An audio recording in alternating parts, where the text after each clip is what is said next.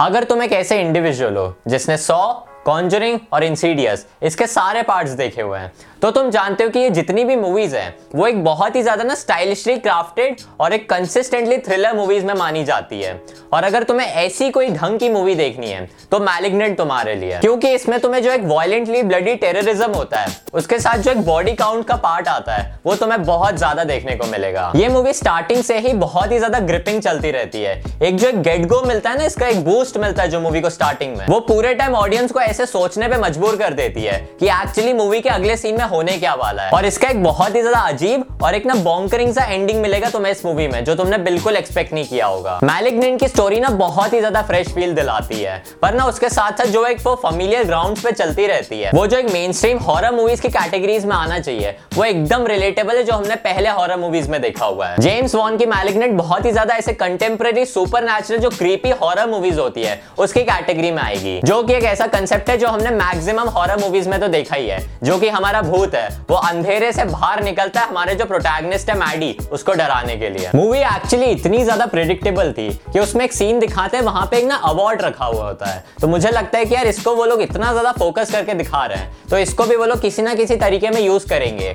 और next scene में जो हमारा भूत रहता है, वो इस अवार्ड को पकड़ के किसी को मार देता है। उसी सीन को देख के ना मेरे दिमाग में एकदम से आया कि जो एक फॉर्मुलिक स्टफ़ होता है जेम्स वॉन अपने ऑडियंस के दिमाग के साथ बेसिकली खेल रहे हैं। वो उसमें इतनी ज़्यादा क्रीपी चीज़ है और जो इंडिविजुअल क्लीशेज होते हैं, वो उन्होंने इस मूवी में जान के भरे हैं। क्योंकि वो चाहते थे कि वो मूवी को ऐसे स्टार्टिंग स्टार्टिंग में दिखाए कि वो एक पेशेंसली मीडियोकर चिलर मूवी है। पर आगे जाके वो एकदम से ना इंटेंस मूवी बन जाए। जो कि स्प्लिट सेकंड में अपने आप इतनी ज़्यादा ब्लडी और इंटेंस हो जाए, जिसकी वजह से ऑडियंस आराम से डर जाए। ऑल इन ऑल ये एक जियालो मूवी की तरह ना कैटेगराइज की गई है, जो कि एक gruesome murder mystery thriller movies को माना जाता है। इसमें तुम्हें कॉम्बिनेशन मिलेगा सस्पेंस एलिमेंट्स का, जो कि एक ना डिटेक्टिव फिक्शन और एक जो शॉकिंग हॉरर कैटेगरी होती है। उन दोनों को साथ में मिलाता है। और साथ में स्टाइलिश कैमरा वर्क और जो एक जारिंग म्यूज़िक अरेंजमेंट होता है पूरी मूवी के लिए, वो सारा का सारा कंबाइन करके इस मूवी में हमें दिखाया गया है। ऑनेस्टली मैं बताऊँ तो यार, मैंने इस मूवी को दिल से बहुत ज़्यादा एंजॉय किया है। क्योंकि मैंने बिल्कुल नहीं सोचा था कि जो एक typical cliche Hollywood horror movies होती है, वो उसकी तरह बिल्कुल नहीं रहेगी।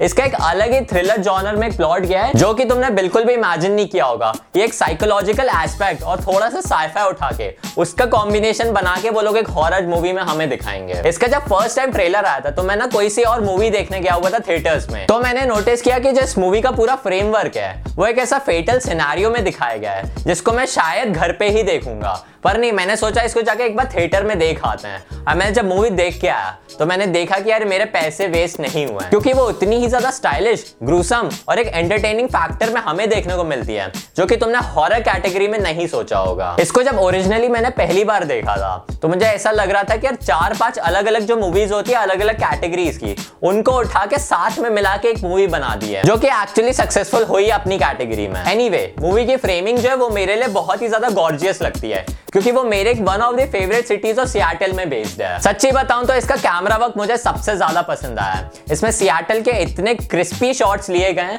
और जो साथ में हमारे डायरेक्टर है जेम्स वॉन उनको तो पता ही है कि जो एक हॉरर मूवी का कंसेप्ट होता है और जो हमारा सिटी का सिनेरियो है, उन दोनों को कंबाइन करके वो लोग कैसे ऑडियंस को डरा सकते हैं। स्टार्टिंग से लेके एंड तक जितनी भी मूवी है I guess one hour forty five minutes के आसपास की मूवी है, वो एक बहुत ही अच्छे फैक्टर और एक बहुत ही अच्छी पेसिंग में डाली गई है। तुमने जो एक सिनेमेटिकल फैक्टर देखा होगा ना कल क्लासिक मूवीज़ में। वही फैक्टर डायरेक्टर इसको एक अलग ही जॉनर में क्रिएट करने की कोशिश करते हैं। मूवी में एक्चुअली बहुत ही ज़्यादा ट्विस्ट एंड रेवलेशन थे जो तुमने एक्चुअली एक्सपेक्ट नहीं किया होगा। और उसी के साथ साथ जो एक सुपर एलिमेंट होता है, और साथ में एक साइफाई रियलिटी को मिला के जो एक ग्रूसम सा कॉम्बिनेशन बनाया उन्होंने, वो मेरा kind of personal favourite movies में माना जा सकता है। क्योंकि मैंने ऐसी कैटेगरी की मूवी पहले तो नहीं देखी है। ये मूवी मेरे लिए एक्चुअली बहुत ही ज़्यादा बैड है और एक ब्रूटल कॉम्बिनेशन में आएगी। क्योंकि इस मूवी ने मुझे एक बहुत ही अच्छे तरीके से इंप्रेस और बहुत ज़्यादा सरप्राइज़ किया है। पर ना यार मूवी में कहीं ना कहीं कमी तो थी। क्योंकि यार, इसके जितने भी कैरेक्टर्स थे, वो स्टार्टिंग से लेकर एंड तक इतने ज़्यादा फुली फ्लेज लगते ही नहीं है। पर जो डायरेक्टर का एक विजन है, क्योंकि उन्होंने जो पूरी स्टोरी है, उसको एक बहुत ही ग्रिपिंग तरीके से हमें नरेट किया है। और इतनी ज़्यादा एनर्जी और वाइब्रेंस के साथ हमें दिखाया गया है, जिसकी वजह से हमारा इंटरेस्ट कभी मूवी से हटता ही नहीं है। और लास्ट के थर्टी मिनट्स तो इतने ज़्यादा डेडली और फुल पावर्ड थे।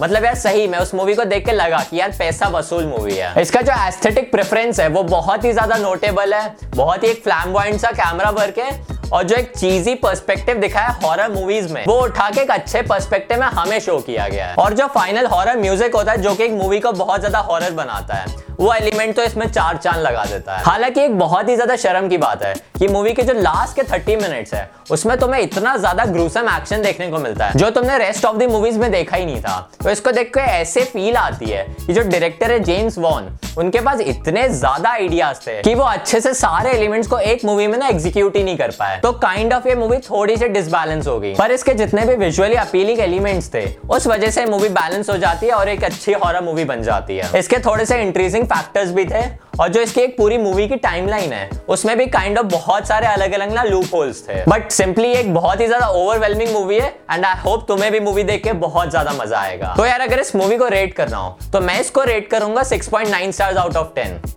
सो यार, अगर तुम्हें वीडियो पसंद आता है तो तुम जल्दी से इस वीडियो को लाइक कर दो। और अगर तुम इस चैनल पे नए हो और मुझे नहीं जानते हो तो मैं बता दूँ कि यार मेरा नाम है आकाश और मैं बहुत सारे अलग अलग मूवीज़ और टीवी रिव्यूज़ बनाता हूँ। तो यार प्लीज़ यार तुम मेरे चैनल को प्लीज़ सब्सक्राइब ज़रूर करना।